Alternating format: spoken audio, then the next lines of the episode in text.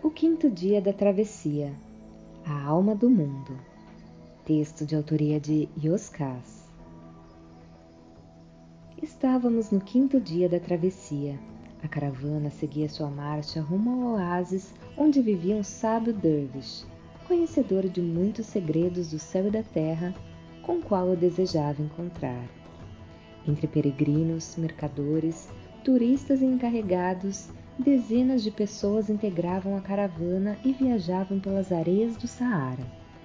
Na manhã daquele dia, logo cedo, antes de levantarmos acampamento, percebi o caravaneiro um pouco distante do grupo adestrando seu falcão. Chamava-me a atenção o fato de ele, sempre que possível, se afastar para se entreter com a ave. Estranha diversão, pensei atribuiu o hábito às inevitáveis diferenças culturais entre os povos. Procurei pela bela mulher com os olhos da cor de lápis lazuli em vão. Depois, tive a atenção voltada para um homem que sempre que a caravana fazia uma parada, estendia um belo tapete e expunha em pequenos cestos porções de biscoitos finos. Ele se dedicava a servir chá para quem desejasse. Esse homem não trabalhava na caravana como de início pensei. Uma vez por ano, viajava para encontrar com parentes.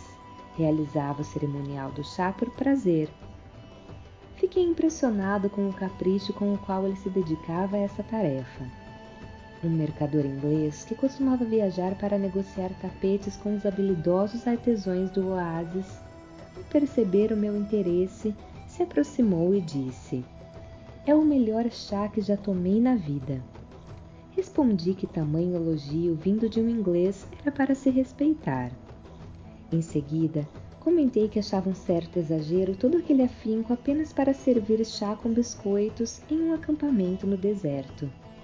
O inglês falou como quem revela um segredo. Dizem que é um mestre. Logo, o meu interesse mudou. Cheguei próximo ao homem Perguntei se podia sentar. Ele sorriu e fez um gesto com a mão para que eu ficasse à vontade. Ele tinha acabado de terminar uma infusão no bule, me serviu com esmero em uma elegante xícara de porcelana e disse para eu me servir dos biscoitos. Senti-me um rei. Fiz um elogio sincero ao chá. De fato era delicioso. Ele tornou a sorrir e disse: Isso me alegra o coração. Gosto quando dizem que é um néctar dos deuses. Eu confessei que foi exatamente isso que eu senti ao provar a bebida. Em seguida, interessado em averiguar a mestria a ele atribuída, perguntei se ele gostava de Blavatsky, apreciada escritora russa nos círculos esotéricos. Ele me olhou com simplicidade e respondeu: Não sei quem é. Insisti em saber a sua opinião sobre Krishnamurti Yogananda, Kardec, Gibran, entre outros. As respostas se repetiam com um balanço da cabeça em negativa. Desolado, eu quis saber por quais livros ele se interessava. O homem, cujo nome depois eu soube, se chamava Kalil, disse com humildade: Eu não sei ler. E justificou: Fui criado em um campo de refugiados. Lá não tinha escolas. Em seguida acrescentou com enorme estima: Eu aprendi a fazer chá. Decepcionado, apenas esbocei um rascunho de sorriso como quem diz que entendia a situação. Esvaziei a xícara, tornei a elogiar o chá e quando fiz menção para me levantar, ele se manteve gentil fazendo questão de explicar. O chá que você bebeu é de uma flor comum no deserto, mas rara nas cidades. Ela precisa ir fresca para a infusão, na qual não pode demorar mais do que três minutos, sob o risco de ter o sabor alterado. Tive sorte de encontrar um pequeno ramo ontem. Comentei que era mesmo uma iguaria.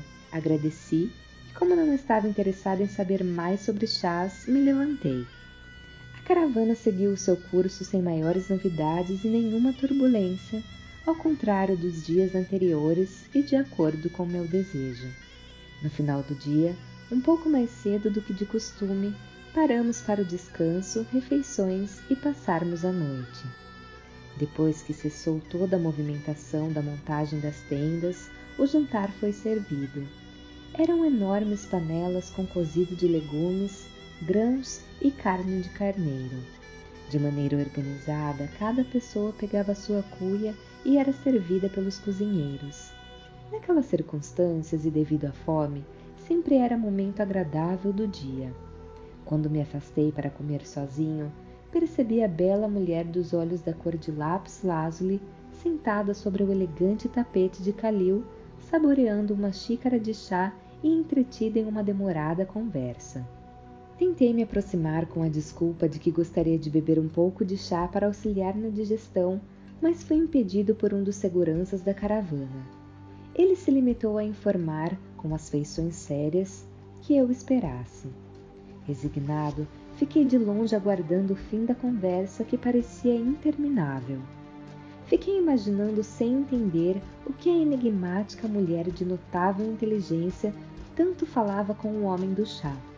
Em determinado momento percebi que ela também o ouvia bastante como eu ainda sentia fome, retornei para a tenda onde estavam os caldeirões e enchi mais uma vez a minha cuia. Quando voltei, a surpresa, ela não estava mais lá. Procurei a mulher por toda a parte sem qualquer êxito. Parecia que tinha se desmanchado no ar. Com o dia ainda claro e sem ter o que fazer, peguei um livro e me sentei em um canto sossegado. Eu ainda não tinha começado a ler quando vi o caravaneiro retornar com o falcão pousado sobre as grossas luvas de couro que usava no braço esquerdo. Abordei-o na tentativa de papear um pouco, porém ele se disse impossibilitado naquele momento. Vou beber uma xícara de chá e conversar com o Calil. Curioso, perguntei sobre o que ele gostava de conversar com o homem do chá. O caravaneiro deu de ombros e falou: sobre tudo e sobre nada sobre as coisas do mundo. Gosto de conversar com ele. É um mestre. Intrigado pelo interesse do caravaneiro e da mulher por aquele homem, questionei se por acaso se tratava do sábio dervish do oásis. Ele negou com a cabeça e esclareceu como quem explica o óbvio. Claro que não. E acrescentou com sinceridade: são pessoas bem diferentes, cada um com a sua beleza. De longe observei o caravaneiro conversar por longos minutos com o homem do chá. Ora um falava, ora era o outro. Por vezes deram boas risadas. Foi a primeira vez que vi o caravaneiro sorrir. Mais tarde, quando as primeiras estrelas começavam a surgir, voltei a Calil, que numa mistura de delicadeza, paciência e alegria continuava a oferecer chá para todos. Servi-me de mais uma xícara e perguntei-lhe se era um mestre, como todos comentavam. Ele me olhou com doçura e respondeu em um tom no qual as palavras tinham a mesma suavidade dos seus olhos. Claro que não. Comentei que eu estudava metafísica há muitos anos e queria encontrar com o Dervish do oásis. Kalil balançou a cabeça como quem diz que entende e falou: É uma boa pessoa. Costumamos tomar chá juntos. As nossas conversas são muito animadas. Eu quis saber sobre o que eles conversavam. O homem do chá respondeu com sofisticada simplicidade: sobre todas as coisas e sobre nada.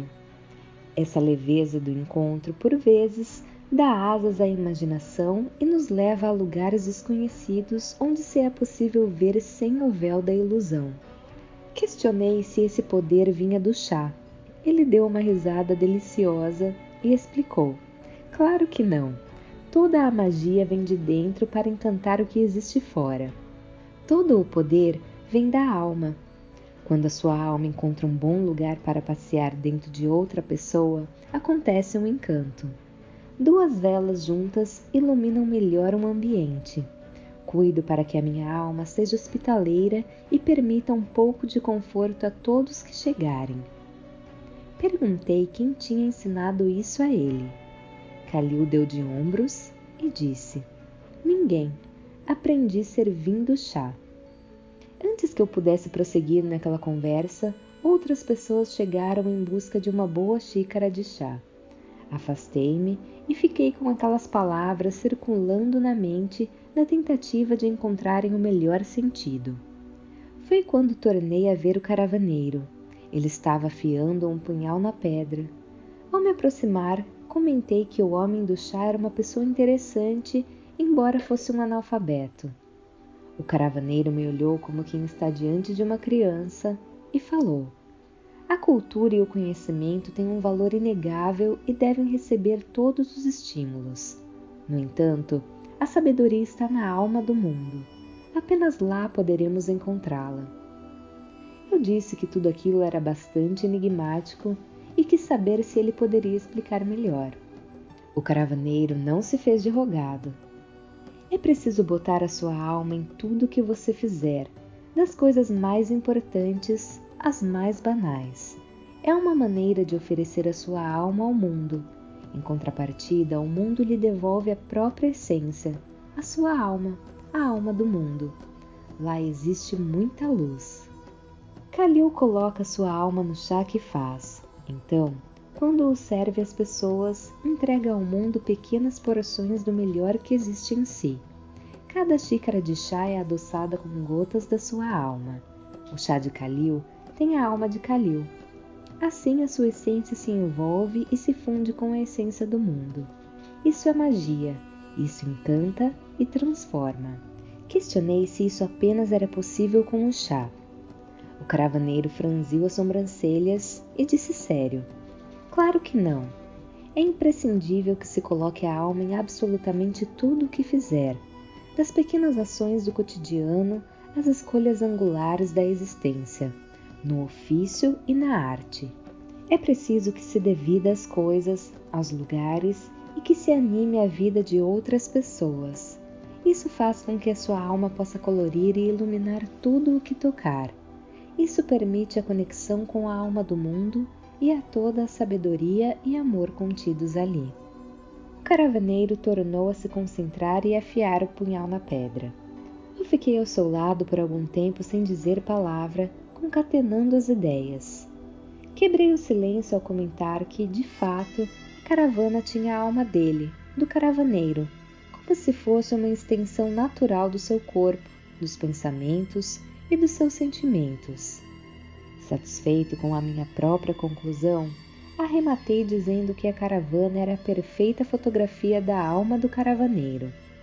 Ele me olhou, sorriu e disse: Amo a caravana e coloco a minha alma nela. Esforço-me para que todos possam viajar com o conforto possível e cheguem ao destino com segurança. Tudo nasce com a responsabilidade de estar por inteiro nas mínimas coisas de cada dia. O compromisso se expande até ultrapassar a própria fronteira, então se torna amor. Ao fazer com que a minha alma pulse por toda a caravana, fortaleço a todos os seus integrantes com o poder da minha essência.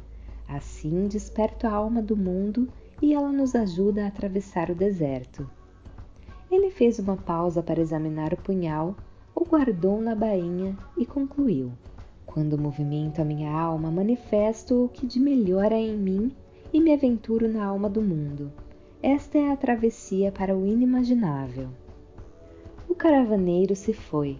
Fiquei pensando em como eu poderia oferecer a minha alma ao mundo. Tive vontade de conhecer a alma do mundo. Algum tempo depois, tive a atenção voltada para a imagem do acampamento na noite do deserto. Seus inúmeros lampiões e lamparinas de longe pareciam se misturar com as estrelas no céu, como se formassem um único manto salpicados por infinitos pontos de luz. Imaginei que talvez fosse assim com a alma de todos e a alma do mundo. Percebi que distante, no alto de uma duna, uma pessoa rodopiava sozinha, como em comunhão com o universo como se sua alma bailasse com a alma do mundo. Achei que talvez fosse a bela mulher com os olhos da cor de lápis lazuli, mas nem tentei chegar perto para me certificar.